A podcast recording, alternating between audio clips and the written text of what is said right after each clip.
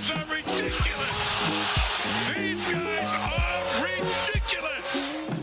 Now, how about them damn Celtics? And we are back with another episode of the How About Them Celtics podcast. Sam and I are here recording on Sunday, December 11th, and we are joined by Cameron Tabatabaie of the Celtics Lab podcast. Sorry, I panicked there because I wanted to make sure I pronounced the name right. Celtics Lab podcast. I, I had and internal Celtics panic Wire. myself. I was like, did he get it right? Is he gonna get it right? too. How was it, Cam? Was that was I okay?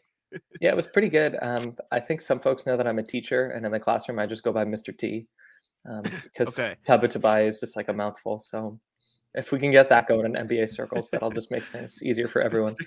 Mr. T, I like it. I like it. I don't know if you know this, but I originally, or I guess secondarily, was studying to be a history teacher as well. So Oh, great! I, I- didn't know that. I I respect it. I was a, a substitute teacher uh, Yep. over winter break for a couple years, and I was Mr. S because Simone. You'd be surprised how many people mess up Simone too, which is Yeah, not I- nearly Who's as hard. messing up Simone? I would be surprised. That is surprising. hey, So, my Simone height- is nothing compared to Mr. T here. hey, I'm I not agree. gonna try. But my high school teacher at graduation, or excuse me, my high school principal at graduation messed up my name, my younger brother's name, and my younger sister's name at graduation. What do they My say? mom was not. I was Simeon. Simeon, uh, there's no I. Yeah, There's I no know. I after I the know. M. And the craziest part is there's a kid in my grade whose name is Simeon, which like you can understand, a but I wasn't. Yeah, yeah, but I wasn't next to him in the line because I sang the national anthem at graduation with a, a group from like oh, okay. Glee Club because I did Glee Club and stuff, and that was my high school. But I the point is, I wasn't anywhere near Simeon in the line, so he had no reason to mess mine up. I think my my brother, one of them was Simone, and the other one was like Simeon. So it, you'd be surprised. I'll, I'll say that I mean, no one should be for- messing it up. Yeah, the default for me is people just say Tabatabaie incorrectly, which if I could go back and change my Twitter handle, I wouldn't make it mostly just the name you can't pronounce. hey, I respect it. You give someone uh, give people something to work for. I I, I had to uh, try my best, and I I- think I have it fairly down pat. But I was definitely panicking in the intro. Uh, but yeah, thank you for joining us. I know you have a new puppy at home. H- How's that been, Ricky Bobby? Right? Ricky Bobby. Um, it's been great. Uh, he slept through the night mostly, other than when we Mhm. woke him up to go out. Ton of accidents in the kitchen on the tile, which is good. Very few accidents elsewhere, so Yes, taking it one day at a time. But thanks for asking. He's great. of course, of course. Made him that's sound like a like a child, like an infant that he's sleeping through the night. Like, yeah, we, we're, It's not we're doing well. Like, we don't have to get up. It, it's great. Yeah, I think it's supposed to snow a little bit here, so we'll see how he does with that. Yeah, it's snowing up a storm here. Uh, where Really? I'm at, so Oh, that's Yeah, yeah. I- we've I got- hope we it's a not coming to me. already. I'm I love Brook- I'm snow. in Well, you're Brooklyn, east We got. Nothing yet. Yeah. Mm, I'm like 40 minutes south. I'm in Easton, Mass, but uh, we got a nice coverage right now. So Oh, you're we- we far. How do you- see. How do you get to games? When I go into games, I usually just drive to the red line uh, in Quincy, like Quincy Adams, Oh, and, and, like, then I just take the up. In. But it, it would technically, yeah, it, it's it's tough, but it- it's it would technically be shorter to like just drive straight into Boston because it's like a 35 40 minute drive. But I just hate driving in Boston, so I just take Yeah. the T because it's not worth it. So, uh, we, we add a little time to cause me less stress, which I, I think is worth it. But uh, also, before we start, just for my own curiosity, I know you're a history teacher. What what grade do you teach? Uh, I teach 10th grade AP World. Um, Okay. so if, if any of my students are listening, you, you're getting some grading back from me this afternoon. Uh, and then I also teach economics, which Okay. uh, ends up being like more of a current events class. But Mhm. um, I'm just nom- curious Nominally, know- I know something about economics.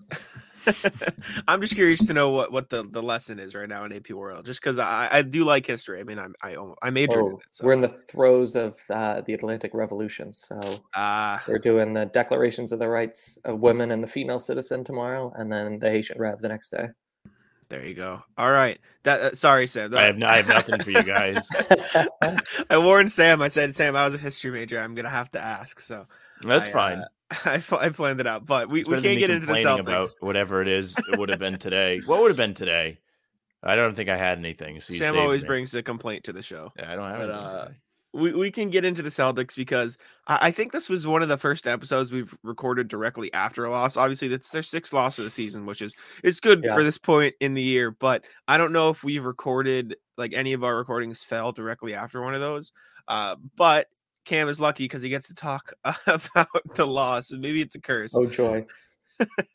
uh, Celtics lost to the Warriors. I think it was 123 107 uh, on Saturday night. We're recording on Sunday. You'll hear this on Monday uh, for the listeners. Uh, I would argue it was maybe one of their worst losses of the season. I mean, it can't be worse than the Bulls, maybe, but this one was rough considering, you know, NBA Finals matchup. Uh, it really didn't look like they adjusted at all uh, on defense. I mean, they they switched up the personnel. They played Grant at the five, Tatum at the five, but they kept dropping back. They kept giving Curry and Klay uh, those open threes and open mid range shots. Joe Mazzulla after the game said he was fine with the open mid range shots. You have to take away everything else, and he pointed tra- transition, which was also bad. Mm-hmm. Um, but it, it was just overall not the best performance from the Celtics, and not the one you wanted to see against the Warriors. What, what were your takeaways, Cam? Uh, yeah, more or less that. I mean, uh, I said as such, it's December.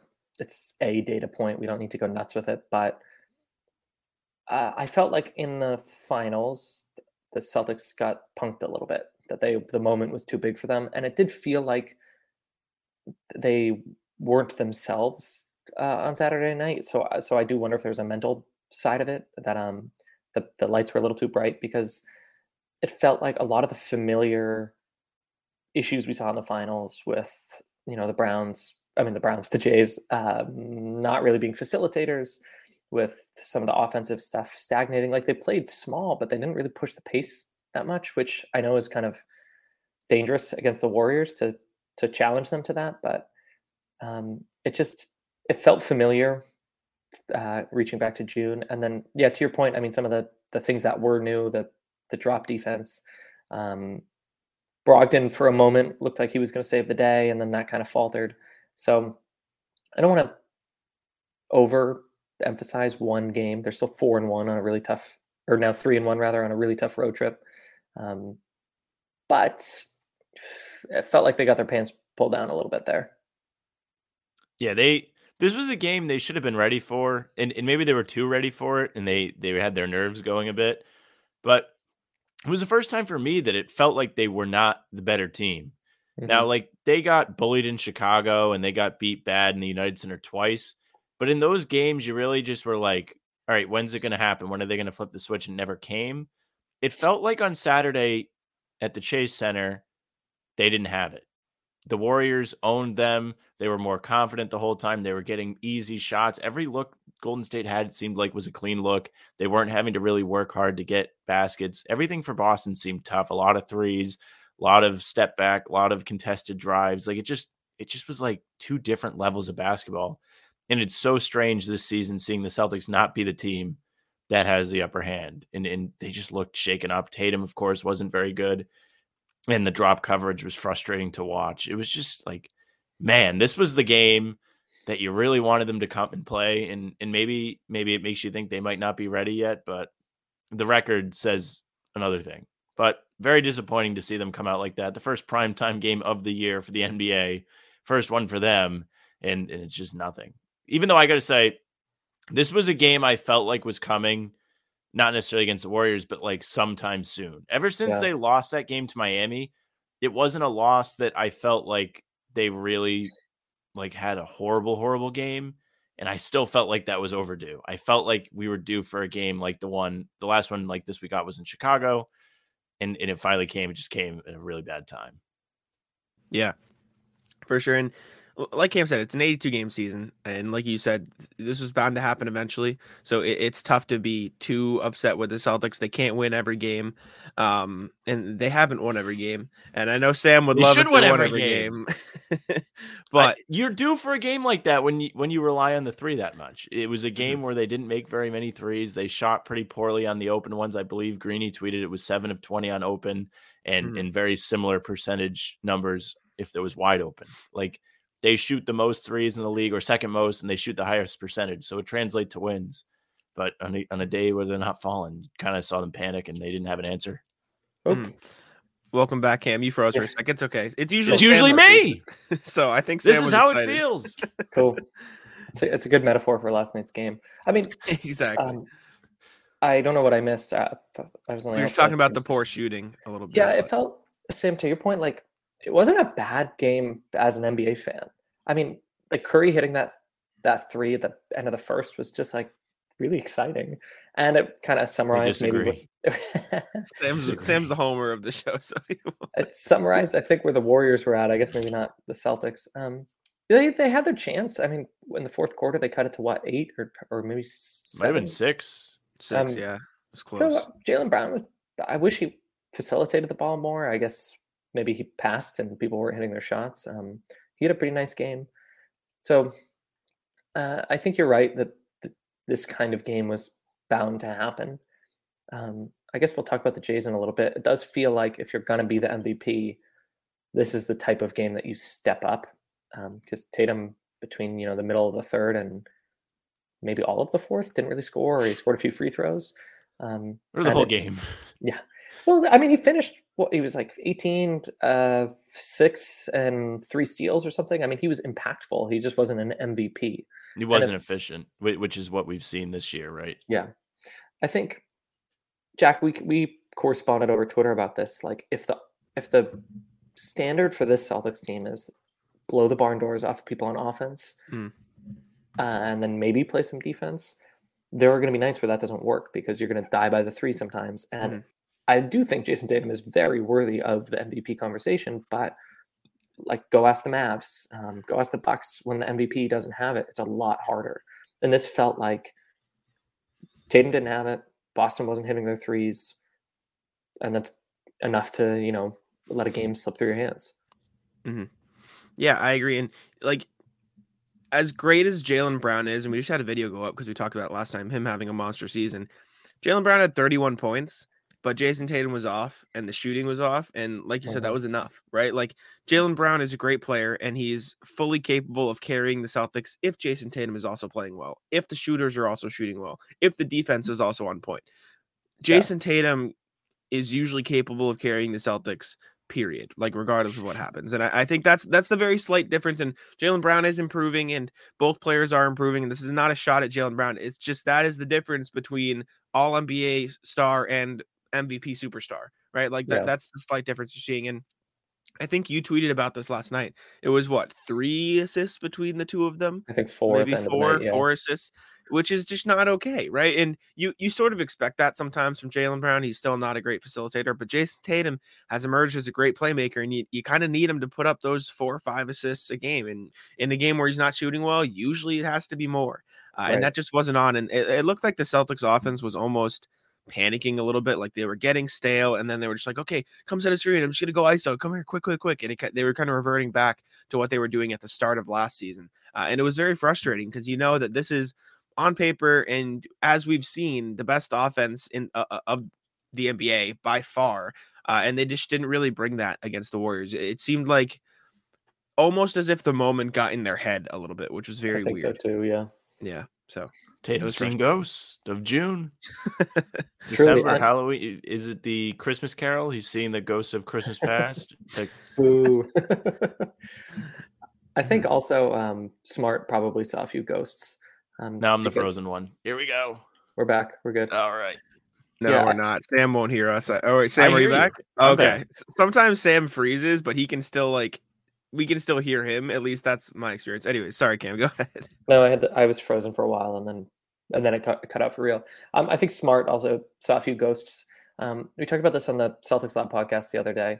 Um, Brogdon does a really nice job of kind of taking that pressure off of Smart to right the ship, and I didn't really see that last night. Brogdon again, uh, I believe it was the second or maybe the third quarter. He had a few threes. You know, he took it to the rim a little bit, but he did feel a little off in a way that he wasn't stabilizing the offense.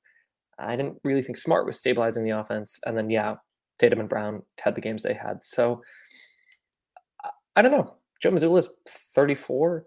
They made him do that really awkward, like walking interview. I'm sure he felt a little off. Um, I think everyone felt a little off that night. And Mhm. credit where credit's due. The Warriors balled out. I mean, Steph Curry, as well he might, had a really, really good game, you know? Yeah. They both did. Klay and Steph. Steph Klay Okay. Klay was annoying to me because Klay really hasn't been that great this season. Am I right? Nope. This is No, his best no. game of Yep, the season. you bet. He's You bet your ass. The Celtics are in town. Somebody's having their best game of the season. It's just how it goes. hasn't been that way too much this year, which which I can be happy about. But in, in years past, that's how it goes.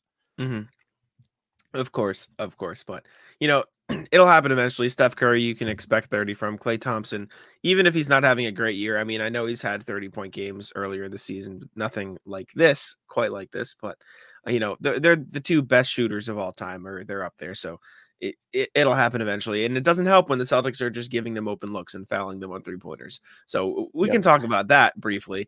Uh, Why? Like I don't I don't understand the, the purpose of the drop defense on Steph and Klay, and it was slightly different. Uh, in the finals last year, and they kind of changed it a little bit this year, but they were determined to go over screens around and then behind Steph and Klay, and then they just kind of fouled them like four times in the first and second quarters uh, and they made no adjustments. Like even when they swapped out Grant, uh, or excuse me, Blake Griffin and Luke Kornet uh, for Grant and Tatum at the five, hmm they were still dropping back. They they still weren't really pressing up on the screens, and they made small adjustments throughout the game. But at that point, it was just way too late to do anything, and they, they just let the, the Warriors go on this avalanche of scoring, go on this ridiculous run of Steph getting an open three, Klay getting an open mid range, and they were it was like they were playing 2K and spamming the same play because the Celtics were playing the same defense. It, it just didn't make any sense thing. to me. It made I no said the same thing. It looked like I was playing in like a 2K league and some guy was using the screens and you couldn't do anything to defend it. No matter what you did, no matter what player you tried to control, it would not work. I, I mean, just I- don't I don't get that. It doesn't seem like they play this kind of defense. No, I, think that's one of the interesting things about Mazzulla is I think he's a good coach for this moment because you know the the team is coming into their own and they don't need to be micromanaged, and that seems to be the skinny is you know he's not over calling plays, he's not calling timeouts as we love to talk about, um, and this felt like a night where actually the coach needed to step in and and yeah, it just felt like Mazzulla really could have been uh, more firm with all right, cut it out. We're changing. And it's not like the Celtics don't have tape on the Warriors, you know? Yeah. Yeah. No, I mean, they spent the entire finals doing the same defense, not changing it, let Curry getting whatever he wants. And then they, they just did the same thing. It was just in the span of a game rather than a seven game series. It didn't make sense. I saw something on Twitter. I think it was Keith, Keith Smith tweeting like, this felt like the first game this season when Joe Mazzulla was actually outcoached by an opposing coach. And I, I think you know, there wasn't even much Steve Kerr needed to do. He was just like, okay, that's what they're doing. Steph, just keep doing that. And Yeah. That's all that really happened. Um, which was frustrating because you know the Celtics are better than what they did against the Warriors. And there are going to be games where they play below expectations. They, like it was inevitable that, like Sam, like you said, this was game was bound to happen eventually. It just sucks that it was in Golden State against the Warriors, against the fan base who so clearly, you know, took that to heart. I mean, even in my mentions, I had someone dropping a Steph gift. Like you can oh, tell that Warriors fans are sick of Celtics fans and vice versa. So for the league best Celtics to go into Golden State and lose to the or yeah, lose to the 500 Warriors, who you know, little asterisks are now 12 and 2 at home. Like it's not like Yeah. they're a bad team at home, but still the 500 Warriors, you can get why fans are frustrated. Although we can talk about this too. I will never understand the the you know sky is falling fans who after one loss are ready to abandon ship, are ready to make a million trades, are ready to adjust everything because you saw that a lot on Twitter last night. I mean, actually, I I'm going to go on a riff here. I kind of get it insofar as I feel like that's what television coverage of, of basketball is, and Mm. it's you know two hours straight of people doing this, but with the heat really turned up. I mean, it doesn't make for good TV to say like that was an interesting little game we watched, but there's not much to glean from it. I mean, so I don't know. I don't obviously I'm working during the day. I don't watch First Take or things like that, but I see it through Twitter and whatnot and it's always like the hottest of hot takes. So I do think there's like a trickle down uh, culture of everything is the worst thing that's ever happened or the best thing that's ever happened, and it, it's just like not entertaining to be nuanced or calm about it, which I understand. Um, but I don't know. That's something that I've toyed with in my head. Is like uh, Jack, to your point, like it's not like any of us control that much of Celtics Twitter, but the like very, very, very small corners that we interact with Mhm. you know, people are losing their cool over well, we're going to play the Warriors again Yeah. later in the season. So I don't know. Um, probably a, a meaningful win for the Warriors who are kind of spinning their tires. Probably a nothing burger for the Celtics. Um, but yeah, I would agree. Fans on either side of the equation can catch their breath. That's a good point, especially you know, considering what kind of start the Warriors are off to, this is going to be big for them. I think this is like a big confidence boost. It'll probably bring their team together if they're not already tight knit. I mean, that core group has been together forever. But being 500, then you beat the best team in the league that's just rolling everybody. They just beat the Western Conference, you know, top of the top of the conference team on Wednesday by a million and they come into your house and you really dominate the whole game, that's great for you if you're the Warriors. And if you're the Celtics, it's going to sting, but maybe it lights a fire under you going into LA, which I hope I want that Lakers game more than I wanted this Warriors game. To be honest with you, I hate the Lakers, hate LeBron, hate all of them. I think Davis and his dad are a bunch of whiny pricks. Like I just I don't like any of it. Um, so one, I'm gonna bring this up because Horford is coming off of the COVID protocols, whether he's gonna be cleared or not that is a back to back. And if I'm the Celtics, I'm sitting him on the first night instead of the second night, just because yeah. I think it's more important. Anthony Davis is playing like an MVP right now, except the team sucks. So he's not going to be the MVP. But you need somebody in there to try and neutralize him. And it's not going to be Blake Griffin. Even though Blake Griffin's been all right, he's just not really covering the shooters on the screens like we saw yesterday. But he's he's been okay. He hustles. He makes his shots. He he played a solid statistical game yesterday. But it would really help to have Al Horford back over him in the starting lineup for sure. And, you know, not to mention Rob, but I'm not putting too much weight into that because he's got a cannon on his knee, a mm-hmm. biological weapon, whatever you want to call it. The thing is a machine of a leg brace. So I'm I'm not really putting my eggs in that basket, but Horford has proven to be good this season, so I will bank on him. And if he's not back, mm-hmm. it'd be interesting. I think I'd like to see Tatum guard bigger guys more. Mm. like play bigger. I think he can. I think he's strong enough to. Um, so if you have Tatum guard Davis, um, it's not ideal, but LeBron is playing so uh, with limited interest, I guess you could say that you could probably stick Grant on him. Um, so it would be better if you had Rob and or Horford, um, and it would be probably bad to use Kornet or Blake on on Davis. But if not, yeah. I'd like to see Tatum come to task. When's the Clippers game? Mm, Monday. Monday, because the Clippers were just in Washington, so they got to come back to the West Coast. That could be, you know, advantageous for the Celtics. Mm-hmm. Yeah. Plus, there's always the is Kawhi going to play, which I think he will. But go ahead, yeah. Uh, no, yeah, I feel like Kawhi and Paul George are going to play. And I mean, heading into this road trip, what is it, a six game road trip, including Toronto, five game West Coast swing? I mean, I, I think a lot of people predicted, you know, oh, what are they going to go on this road trip? I don't think a lot of people said six and zero. Oh. I think there were a bunch of four and two. Of course, Sam, you said six and zero. Oh. Some some of us did. whatever. I think I said four and two, five and one should be the goal. Four and two seems like a realistic thing because you know it, it's never easy to win on the road, even though the Celtics have been pretty good out there. But you know this is the first loss in a two and one on the road trip.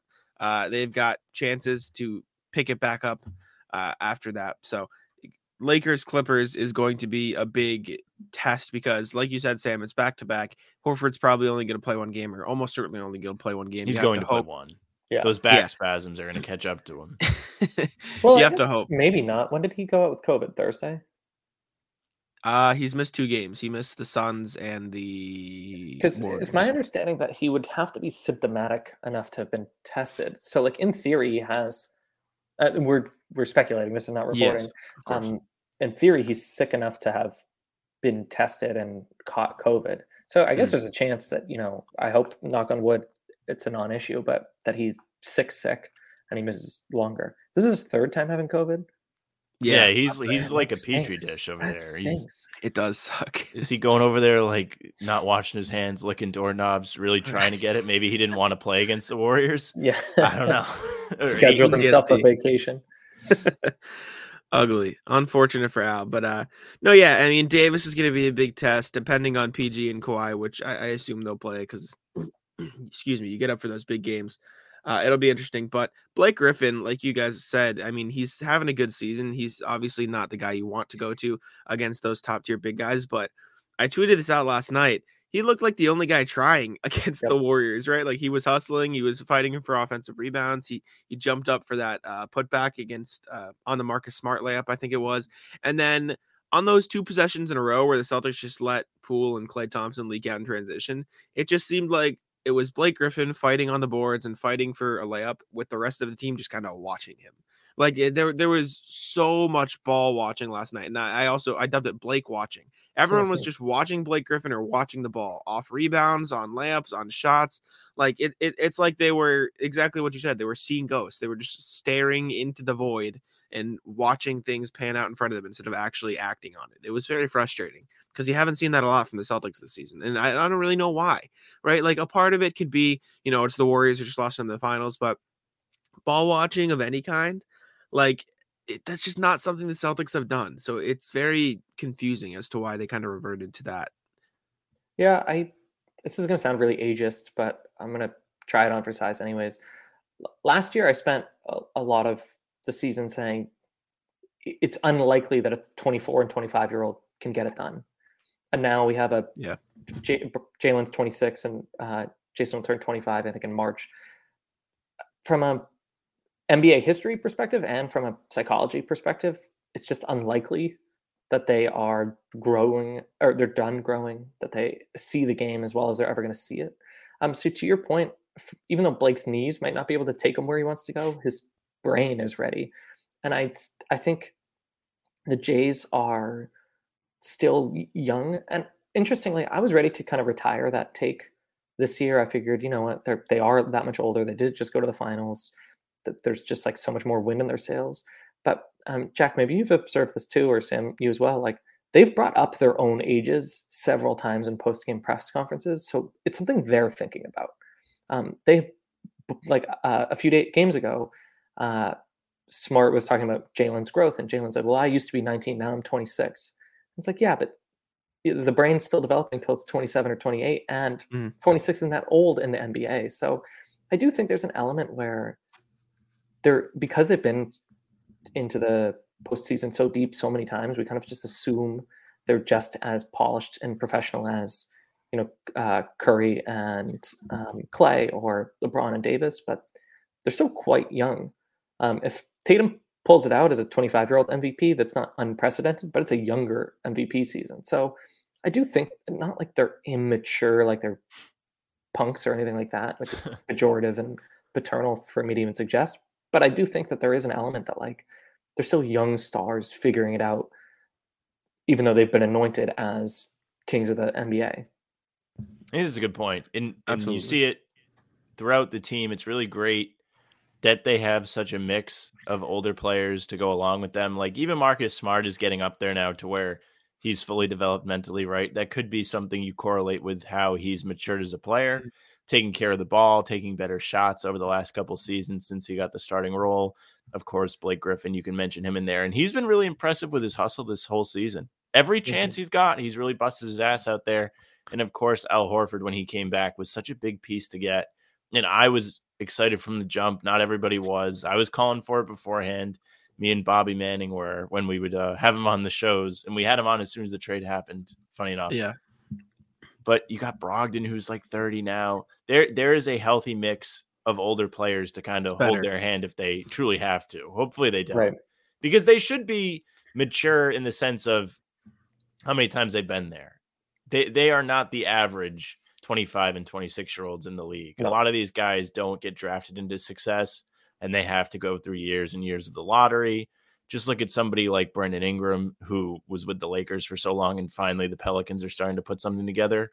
Right. So he he has like no experience, and he was drafted one pick before Brown. Absolutely. And to your point, Cam, it got me thinking. Not that the Celtics can't win the championship this year. They're cl- clearly talented enough to do so. But when is the last time a team has won the championship where the primary star was, you know, however old and the next star like 26 and under? They're, I mean, last year, last year, uh, the aforementioned Tim Bontemps, or we were talking about before we recorded, uh, he had a stat that I think it was a, a team hasn't been to the finals with this young of a scoring duo. Like it's only happened like three times since the 70s or something like Mhm. that. So even a year later, looking at the 2023 NBA finals, it would be a, a very young Mhm. core. I mean, if you look at Shaq and Kobe, Shaq had been in the league for 10 years. Yeah. Um, so Kobe was young, but Shaq was older, and there are a bunch of older veterans around, and on and on and on. Actually, this is a, something I've been thinking about. Is I think the average age of an MVP is maybe 26 or 27, but what's the average age of a Finals MVP? Because I would hazard that's much older. That it's 30 year olds plus because there is, and again, I don't mean to be ageist. I'm not saying 25 year olds and 24 year olds are morons, but there is a an element of mental maturity. And again, they're not immature. There's just a polishing of how you see the world. I think anyone listening who's you know closer to 30 or beyond has experienced that in your 20s. You grow up a lot more than maybe you expect. Um, so I, I again, I don't mean to belittle the Jays. I don't think that they're being immature. But when you talk about Blake just seeing what needs to be done and his teammates not necessarily rising to that moment, I do think there's an element about, you know, being maybe spooked by the stage, the ghosts of finals past, and kind of having your feet stuck in the mud that I think slightly older players might be able to get around. Absolutely. I mean, you, you look at last year, um, the Warriors obviously were in their 30s. It's Curry, Klay, Green. Also apologize for dog barking in the background. the Bucks a year ago. I mean, Giannis was 26, but around them you had 30 year olds, Khris Middleton, or who maybe was like 29, but Jrue Holiday, who was probably 29, 30. Uh, Lakers older, Raptors older, Warriors twice, Cavs. The Warriors in 2015 are the first one you can look at. Curry was 26, Draymond and Klay were 24 and 24. So that makes sense. But yeah. like down the line, Spurs, Tim Duncan was older. Miami Heat twice, they were older in their prime. Uh, Dirk was in his prime. Kobe and Pau Gasol were in their prime. So it's like it's not easy to win a championship at 26 or under. And you can have a leader there, right? Like Steph Curry and you know uh, Klay and Draymond. That's the best example of just a young core winning it. Uh, but even look at the Thunder. Like not to compare the Celtics to the Thunder because I'm pretty sure a lot of people did that last year. But like KD, uh, Russell Westbrook, James Harden were all super young when they went to the finals, and they couldn't get it done because they were mm-hmm. just they were just too young and inexperienced. Uh, and you kind of look at that against the Warriors last year. Also interesting. I'm on Basketball Reference to look at this. The total win shares for playoff top performers. I looked down the list, right? Last year or two years ago, it was Giannis, AD, Kawhi. It's always uh, on the team that either wins the championship or came in second. Last year it was Jimmy Butler, not like someone who didn't even make the finals. I've got he was the only one that team. I've got my big face coffee mug right that here. That is a very cool mug. We love Jimmy Butler. I love that. I Jimmy love Jimmy Butler as a dog. That's great. I he's hope fine. Jimmy Butler. I hope Jimmy Butler hears this. The rest of them are rats, but he's fine. rats. No, that's crazy to me though. Someone who didn't even make like that just shows you how much he carried them in the playoffs. Yeah, they're year. bad. Like that's not that good of a team. they had no business team. going to seven games with that Celtics team last year. I've only been crying Jimmy. about it for months. I couldn't believe it when it was happening. I was like, I couldn't believe they lost game six, which was a Butler performance, you know, mm-hmm. to the point of this whole conversation. Then they almost lost game seven. Like, what's and, going on? But Why again, is it getting that close? Because the Celtics were a little young. They had yeah. the yips. Mm-hmm. Jimmy Butler's a dog, and Bam Adebayo is maybe the strongest man in the NBA. Strongest Very man good in the Eastern the Conference. Screen. Yeah. yeah. No, Jimmy is ridiculous. Like the fact that he led win shares in three rounds and in the bubble. Even go back to the bubble. Yeah. It's the same story. He went Jimmy crazy Butler. in the bubble. Jimmy Butler's fun. He's one of those guys in the NBA that you can't really hate. or well, no, let me let me phrase. I, am the hater, and I I agree. It's I very easy to hate him from a fan's perspective. Like if he's playing your team, you don't like him. But it's just like as a player, like you got to respect what he does. He's, he's like um. He, do you guys watch Game of Thrones? He reminds me of Joffrey because I thought Joffrey was such a good character because he elicited so much emotion. Mm. And most people hated Joffrey. I don't think anyone was rooting for Joffrey, but Jimmy Butler's the same way. Like no one is neutral on Jimmy Butler. Like everyone has strong takes on that guy. Um, and, and yeah. the, that's what makes the NBA so great. Like I think if Jimmy Butler was in the NFL, he he'd be like out of the league because he'd be like such a pariah. But in the NBA, even in the Heat, like the weigh yourself, cut your hair, Miami Heat, you could just be like a little bit of a loose cannon, and it still works. It's great. Mm-hmm. No, Jack, no, I can I see by your face there you have also not watched. I haven't. I haven't seen Game of Thrones. No, I was going along. I, I, wanted to let you finish thought because I knew it was a good thought. I'm just a terrible TV watcher, so I, am I'm, I'm awful at context uh, when it comes to comparisons usually. But no, yeah, Jimmy Butler is, is amazing. I love the big face mug too. That's that's awesome. That's fire. Um, we have a few days until the quote unquote unofficial start of trade season. December 15th mm-hmm. is when a lot of players become trade eligible. We talked about this briefly on our last episode. Neither of us think the Celtics need slash should make any trades. We threw a few names out there. I'm curious sure. before I you know go over those and we can talk about it. Are there any names you've thought of, or you think this like any positions of need, or do you just think they should ride it out uh, for the sake of chemistry? They should probably ride it out for the sake of chemistry, but also to the benefit of injury insurance. Um, Mhm. they have a lot of like really redundant, switchy pieces. Like we didn't talk about Derrick White. Derrick White, I felt like had an outsized role in last night's game, and try as he might, he kept doing things incorrectly. Um, but if you know Marcus Smart gets hurt, if even Jaylen Brown gets hurt, he's a, a pretty serviceable player to plug in as your uh, in the starting lineup. It's your six man, something like that. So there is an element of the NBA playoffs where like the healthiest team usually has a puncher's chance at going the distance. Um, Boston is a solid nine deep, plus Hauser, plus Pritchard, maybe. Um, that said, consolidating a few pieces into a very solid four five would be nice. Um, I love big smooth Sam Hauser, but I'm still not a hundred percent sold. I mean, he's he seems like he's he's got the three down. I think He's he's cooled the, off. yeah, He's cooled off just a little, Yeah. just He was enough to make you consider. but he was shooting like sixty percent from three. Yeah. I mean, he's not Icarus. Um, I do think that the his defense is underrated. He's like a s- I think a sneaky Mhm. strong guy, so like he can stand in front of people more. But um, I wouldn't hate exploring a more solid guy on the wing. Um, so uh, those would be areas of concern. A, a, a big that's a little more switchy because like Luke Kornet, part of the problem last night was he could, he just like wasn't athletic enough to go get Kuminga or to stick with Green. Yeah. Um, even though he's the tallest American player, which is great. You know, it'd be nice if he could move his feet a little.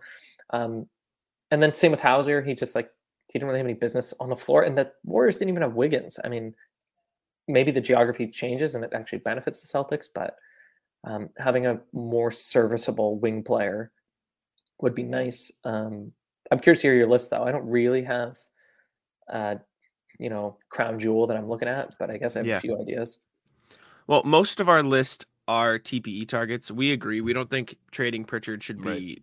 An option just because of the injuries and Brogdon and Smart are going to miss games, et cetera, et cetera. Plus, Mhm. there's no real guys out there you could trade to match salaries that are worth giving up the pieces. You know, so Yeah. mo- most of the guys we have, or at least I have on my list, Sam, you might have a couple more, uh, are It's a lot of pressure. our, t- TPE guys. But um, I'll start with Philly. Uh, Matisse Thybulle hasn't really played for the Sixers this year um, because they don't really have shooters that can cover for his lack of shooting, but the Celtics do. And obviously, it would have to be, you know, for the sake of TPEs and uh, uh, uh, you know, couple seconds for Matisse Thybulle if they don't want to extend him because I think he is due for an extension uh, Mhm. now. So if the Sixers don't want to extend Matisse Thybulle and the Celtics want to pay a second round pick for a lockdown defender insurance, you know, for half a season and then let him walk, I don't think that would be a terrible idea. It's just a matter of how willing the Sixers would be to give him up because he's only playing like I think 11 minutes a game this year. He's not really in the rotation. Yeah, the teams certainly don't like each other. I don't know about the front offices, so that'd be interesting. if they would take each other's phone calls. Um, yeah, I don't dislike that. I I would really like for the Celtics to chill a little bit on leaning on the offensive end and tighten the screws on Mhm. the defense until Rob gets back. It's unclear what the the defensive floor and ceiling really are for the Celtics. Um, but to have Thybulle in reserve as opposed to not to drag Hauser some more, but like as opposed to Hauser slash Pritchard.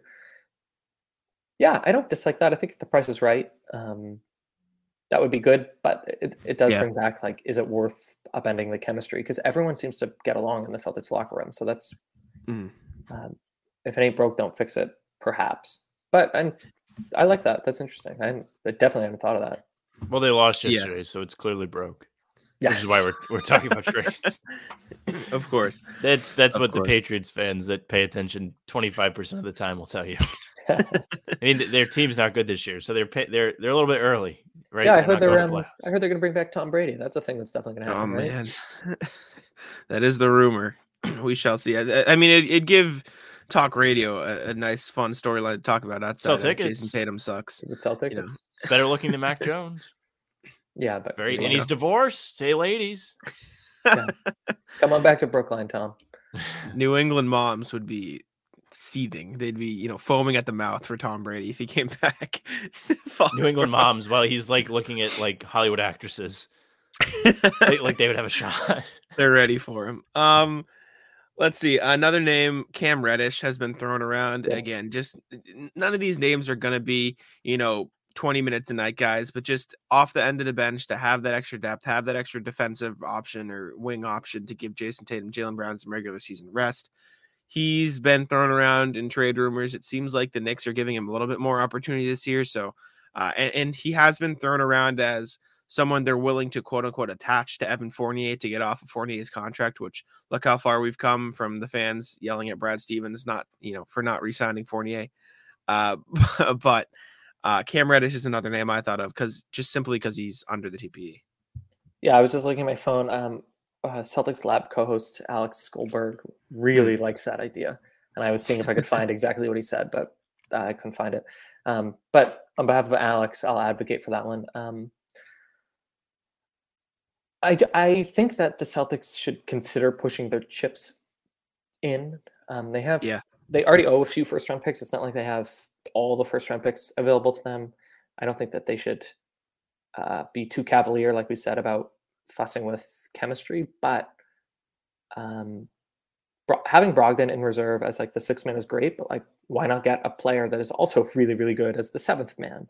Um, so that yeah, that would be if the price is right. Again, pretty interesting to me. Um, a little bit of a project, and who Yeah. I, I don't think even Joe Mazzulla knows if Joe Mazzulla is up to that task. So that's an interesting twist. Is that like, you know, if the Celtics had a, a more established head coach, maybe they would be willing to take something like that on.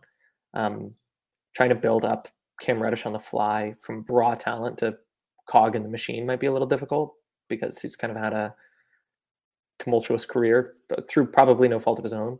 But I do like um, buying high on talent. So also Mhm.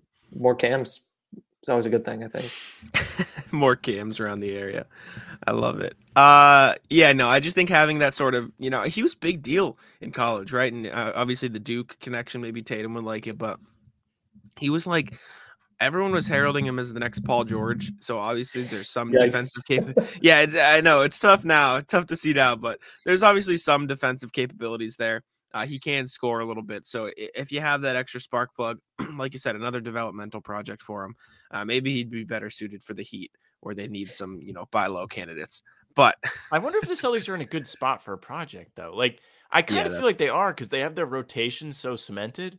It wouldn't hurt to fill that end of the bench spot with somebody that you really have somewhat of interest in developing. Like Justin Jackson is kind of there now, and I you don't really see anything there. Like Right. he's supposed to be able to shoot and he can't do that. Like I guess he's kind of long and he could be a wing that has size. yeah, But I that's think- what there's Sam potential freezes I Oh, think I, um, froze. Excellent. briefly, think- but you're good. You're good. I think right. Reddish would just need more burn than the Celtics could give. Yeah, because he has been, uh, Jack, to your point, a high profile player. So he would need a high profile to kind of build on that. But with respect to Justin Jackson, a more interesting 12th man might be out there. for sure. And I mean, you look at uh Bull Bol, right? You have a bunch of Celtics fans saying, "Oh, Celtic why didn't the Bol Bol. Celtics? Why, why didn't the Celtics keep him?" I'm not. It's not a direct comparison, but like if the Celtics traded for Cam Reddish and then he were to go play better somewhere else, like this, he just wasn't going to get any playing time, right? Like Bol Yeah. was never going to be in the Celtics rotation as much as he wanted him to be. I the one that got away from me is Dwight Powell. I remember Mm, after the Rondo trade, this is like almost a decade ago at this point, uh, texting. I won't say who because I don't want to out them for having the wrong take, but I was like, man, you know, obviously this isn't a great haul, but I think Dwight Powell can play. And they were like, no, he can't. uh, he's he's only balling out now in Dallas because they have no one else. And Dwight Powell has been so serviceable. Um, I don't Yeah. I don't think it would have ever made sense for him to be on the Boston Celtics between you know 2014 and today, but you never know.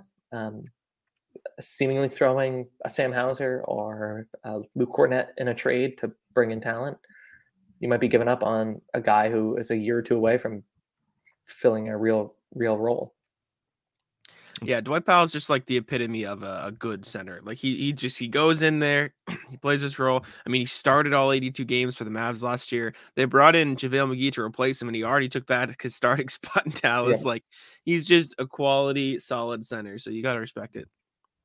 Uh last name I had for TPE target uh, is PJ Washington potentially if the Hornets decide to blow it up and enter the Wembanyama sweepstakes officially, which they probably should at this point because they're yikes. Uh, PJ Washington could be a guy to come in give you some extra minutes. Probably not the best defensive option, definitely not the best defensive option, but he can shoot, he can score. He's having a career season. It's just a matter of what the price would be because that could be where things get tricky. Yeah, I think there has been some PJ Washington buzz around the league. Um, no pun intended. I think the Hornets are, are pretty poised to like really blow it up. I mean, that's what's so interesting is I don't think we yet know how intense the Wembanyama sweepstakes are going to be. So we don't know how serious the buying and selling market will be. Um, yeah, PJ Washington, uh, really athletic, really fun, um, much bigger than Jordan Clarkson, but like kind of the same idea. Just yeah, let him cook when you need him to cook. So I don't know. I again, I think my bias would be towards figuring out how to get back to being a, a really solid defense because that's always there for you. I think you have to be an elite offense to win a title, but a really solid defense insulates against variability. And uh, we saw last season help the Celtics get over some offensive uh, discrepancies, some issues they had. Um, so I'd prefer the Celtics figure out the defense. But if they're going nuclear on offense, yeah, bring on PJ Washington. It'd be so fun. It's funny. Mm-hmm. You, you kind of nailed it on the head. Yesterday is the prime example. If you you have a more concrete defense, that might not happen, or or at least you're able to have a chance at winning that game. Like they were close in the fourth quarter, but as soon as they got close, that was it. Mm-hmm. It took them like a nice 11-0 run or whatever it was to get back in the game. Like if you're playing defense, that 11-0 run put you up by five or whatever. Like there, there's just so much more flexibility for you to have an off night. It, it feels like when they have an off night this year, they really have an off night, and, and that's yeah. just what it's going to be.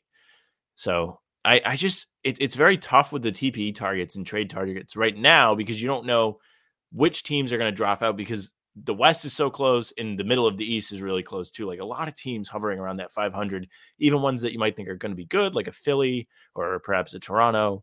Even mm-hmm. Miami is like mediocre. And of course, like out west, it's like four games between first and twelfth or whatever it is. It's real close. Yeah. Um, it's just like which of these guys coming in is going to replace a rotation player? Like who's getting replaced?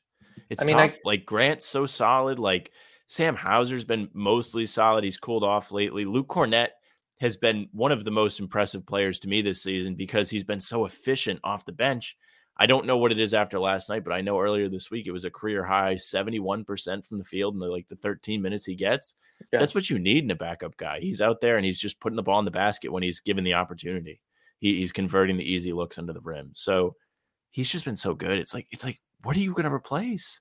I, I hate this. I hate, I hate trying to talk trades, but it's good because and there's no need for it right now. It's better than the last couple seasons when we had the right. TPs to talk about. And we were like, okay, 17 million, who's coming in? And that's a crazy TP. How are they going to get them? And you know, is it going to be worth it? You know, all these different prospects, and it's like, oh wow, like it's a lot of money, but none of them are worth it. Like right. Duncan Robinson was the name we kept throwing around. It's like, uh, glad they didn't do that. I mean, it goes back to our conversation before, like to sustain a, a dialogue about the Celtics for 82 games when it's like really all you need to know is they're very good. We'll see what happens in the spring.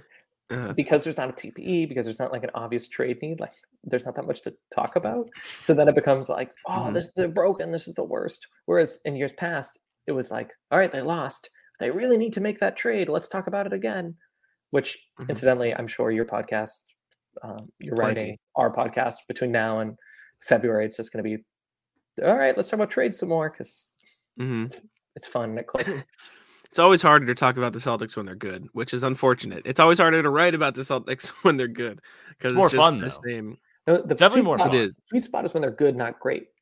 Yes. Right now they're great. So they're great. Exactly. It's tough. And the, the the tough part is too, from my perspective, at least writing, like people don't want to read about, oh, they were really good again. Like no one wants to read that article. No Yeah. one, like they only want to read, oh, they stink. This is what happened, right? Like last night, I got to write about something, you know, Kendrick Perkins calling Jayson Tatum scared, and I got to title Mhm. it something like that, like, uh, uh, which also is stupid. Like, like, get- I Perk, mean, come on. One of our clickiest at Celtics Wire, I think one of our best performing articles the past few weeks is uh, Lucas Simanimich, Simanimich, however you say Yeah, his name, yeah. the kid in um, the G main. Red Claws. But, Like that was he he balled out. He scored like 30 points. Like our most clicked article for the month was about this kid because people That's love crazy. the unknown in the NBA. It's Mhm. the possibility of what could come next, not the X's and O's necessarily of what just happened. That G League team has been doing work over Yeah, the last two fun. seasons. They've given you some good players out of that roster. Hauser played a lot of time there, and he turned out to be a serviceable role player. Kornet. Kornet. Kornet played up there, Mm-hmm. like he got his minutes. They're doing a good job with that program. Usually, in the past, you didn't see a lot of results coming from Maine. You were like, oh, Langford's Well, still going to sit there and watch. So is Joe Mazzulla was a Maine product. He coached up Yes, there for a little bit too. Yeah, maybe Cam Yeah.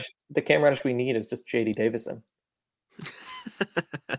he, he's looked good in his Maine games too. Like that looks like another okay pick. I feel like it's going to be tough for him to ever crack the rotation in Boston, but at the Yeah. very least, like that's a trade piece. You keep him around, you keep him developed, you trade him eventually.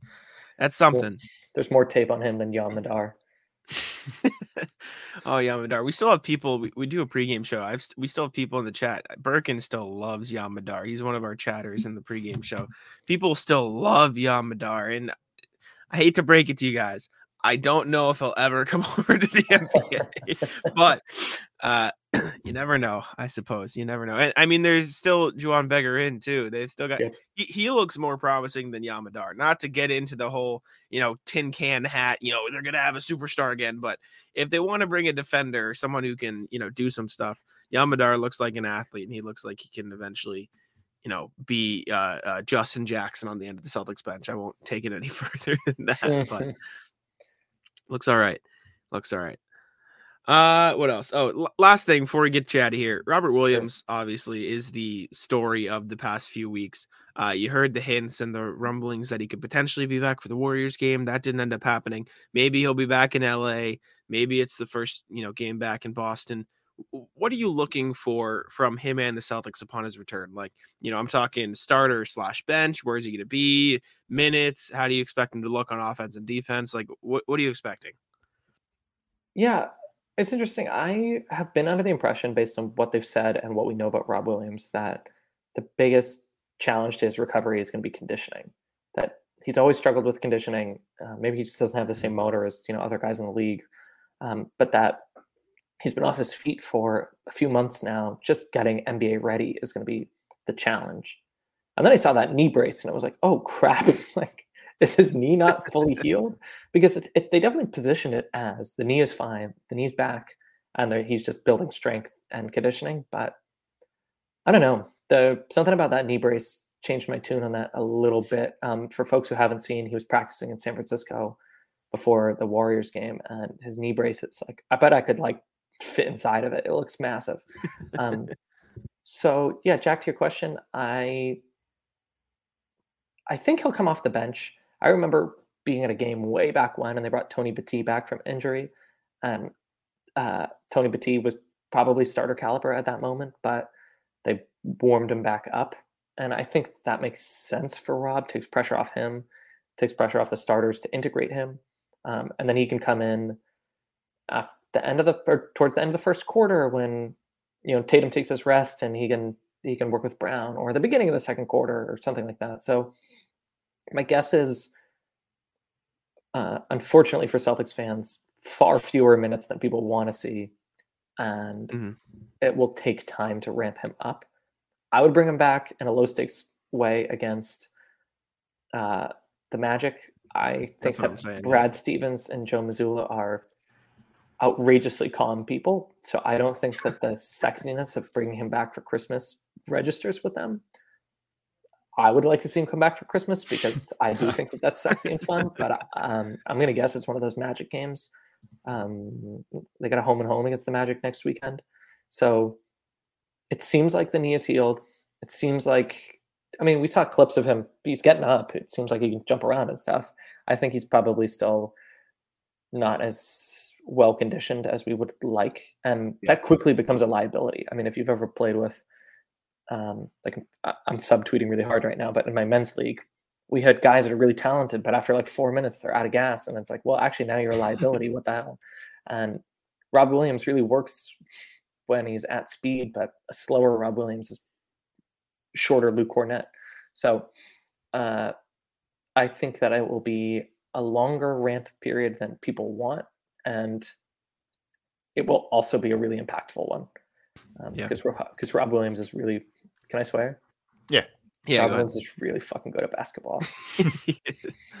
Hundred percent. just just to uh kind of piggyback onto that, I think bringing him off the bench is such a better option because it limits the pressure on him. Just look back in the playoffs when he came back, people were expecting him to be the same exact player after a month of Yeah. uh, like he tore his meniscus, had surgery, and a month later they were like, "All right, like this guy's gonna be nasty again. Like the team's not gonna lose. They're gonna beat everybody by thirty points, just like they were for the second half of the season." and he was really inconsistent just because I mean, who wouldn't be? You're coming off a big time knee injury, you're out of shape a little bit, like you're being thrown into the most intense basketball of the season and you're expected to perform. It's really great that he's going to get like a nice easy coast back into the lineup whether it is against Orlando in one of these LA games. I don't really care. I mean, it would be cool against Orlando just I'll be there Friday, so it'd be like, "Oh, cool, man. Like we got to see Rob come back." All right, right? But it, it's going to be nice to see him back at, at the very least. He's exciting to watch. I think it's going to do good things for Smart as the point guard as well, because traditionally Yes. throughout his career, he has been an excellent pick and roll point guard, throwing lobs to Mhm. guys on the roll. You've seen it with Horford in his first stint, even Baynes, Theis, like all those guys he had great chemistry with. Of course, Rob too last season. But I, it's just like things get more exciting. You have that safety valve on offense. You don't always have to rely on the three. You have somebody who can just throw it up there and he'll catch it. Uh, at least you know before he got hurt. We don't, we haven't seen yet that knee brace is pretty big, and uh, you know could be using it just to add some weight to the jumps there to make his legs stronger. It looks pretty heavy. it's looks like very one of those baseball bat donuts. You just put it on. Exactly, the same thing, just for his never know.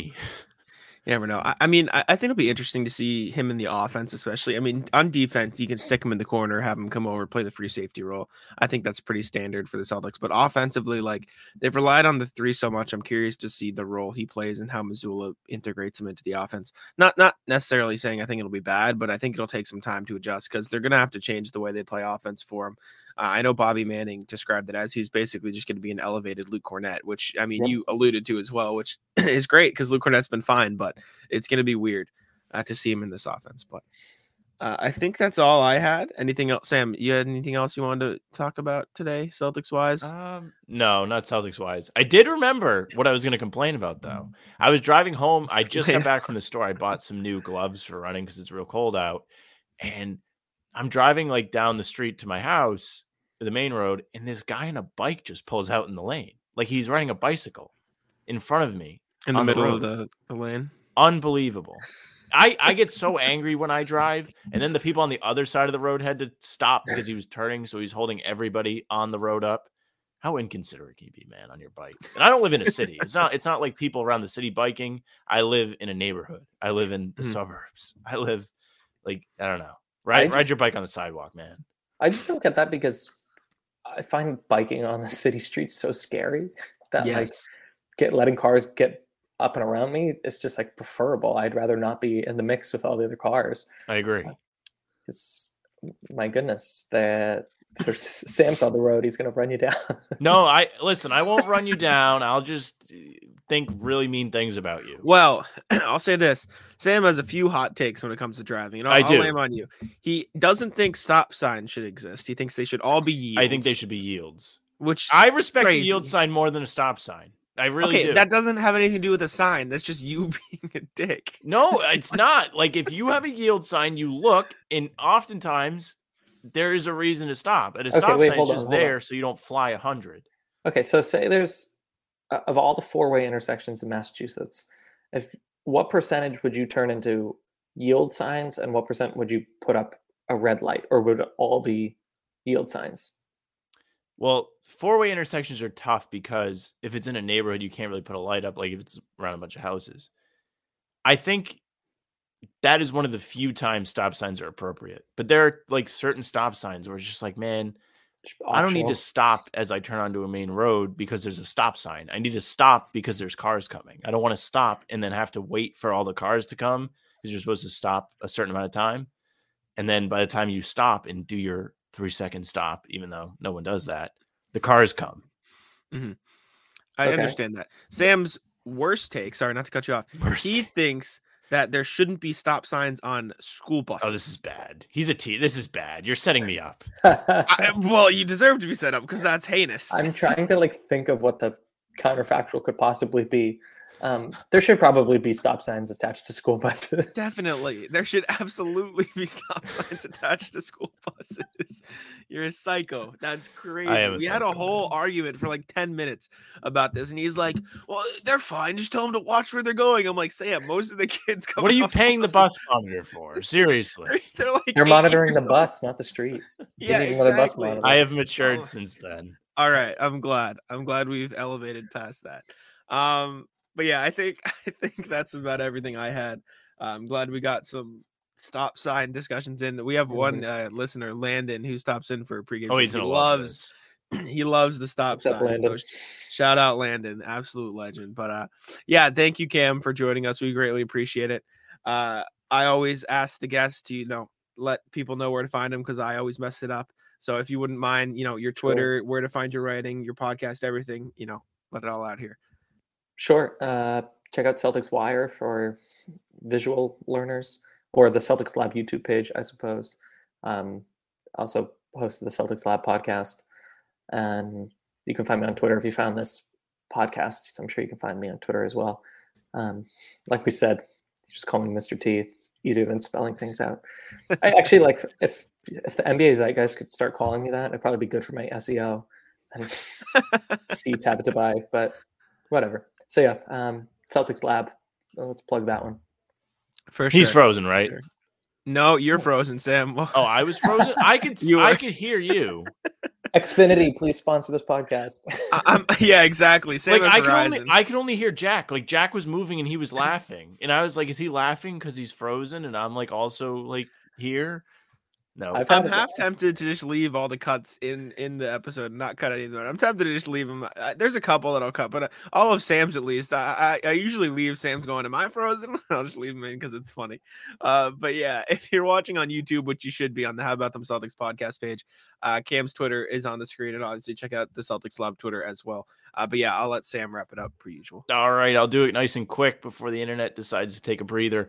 Uh, thank you very much for listening or watching. If you're watching, you are more likely than not on. Actually, you are. I did this last time too. I keep forgetting. You're on the How About Them Celtics YouTube page. Uh, make sure you subscribe, leave a like, leave a comment, tell us we're handsome. If you're listening on a streaming service, you can follow us there, leave a nice review, five stars. And if you want to follow us on any social, it's there on the screen at How About Them C's the Twitter, Instagram, TikTok, and now Facebook. All will have the most updated pods, shorts, whatever. You can follow Cam. He was very nice to hop on with us on a nice Sunday here. And you can follow Jack at Jack Simone NBA. He's doing all kinds of writing. You can follow me at Sam LaFrance NBA. I'm doing writing too, just not as much as Jack. That's it for us. Bye.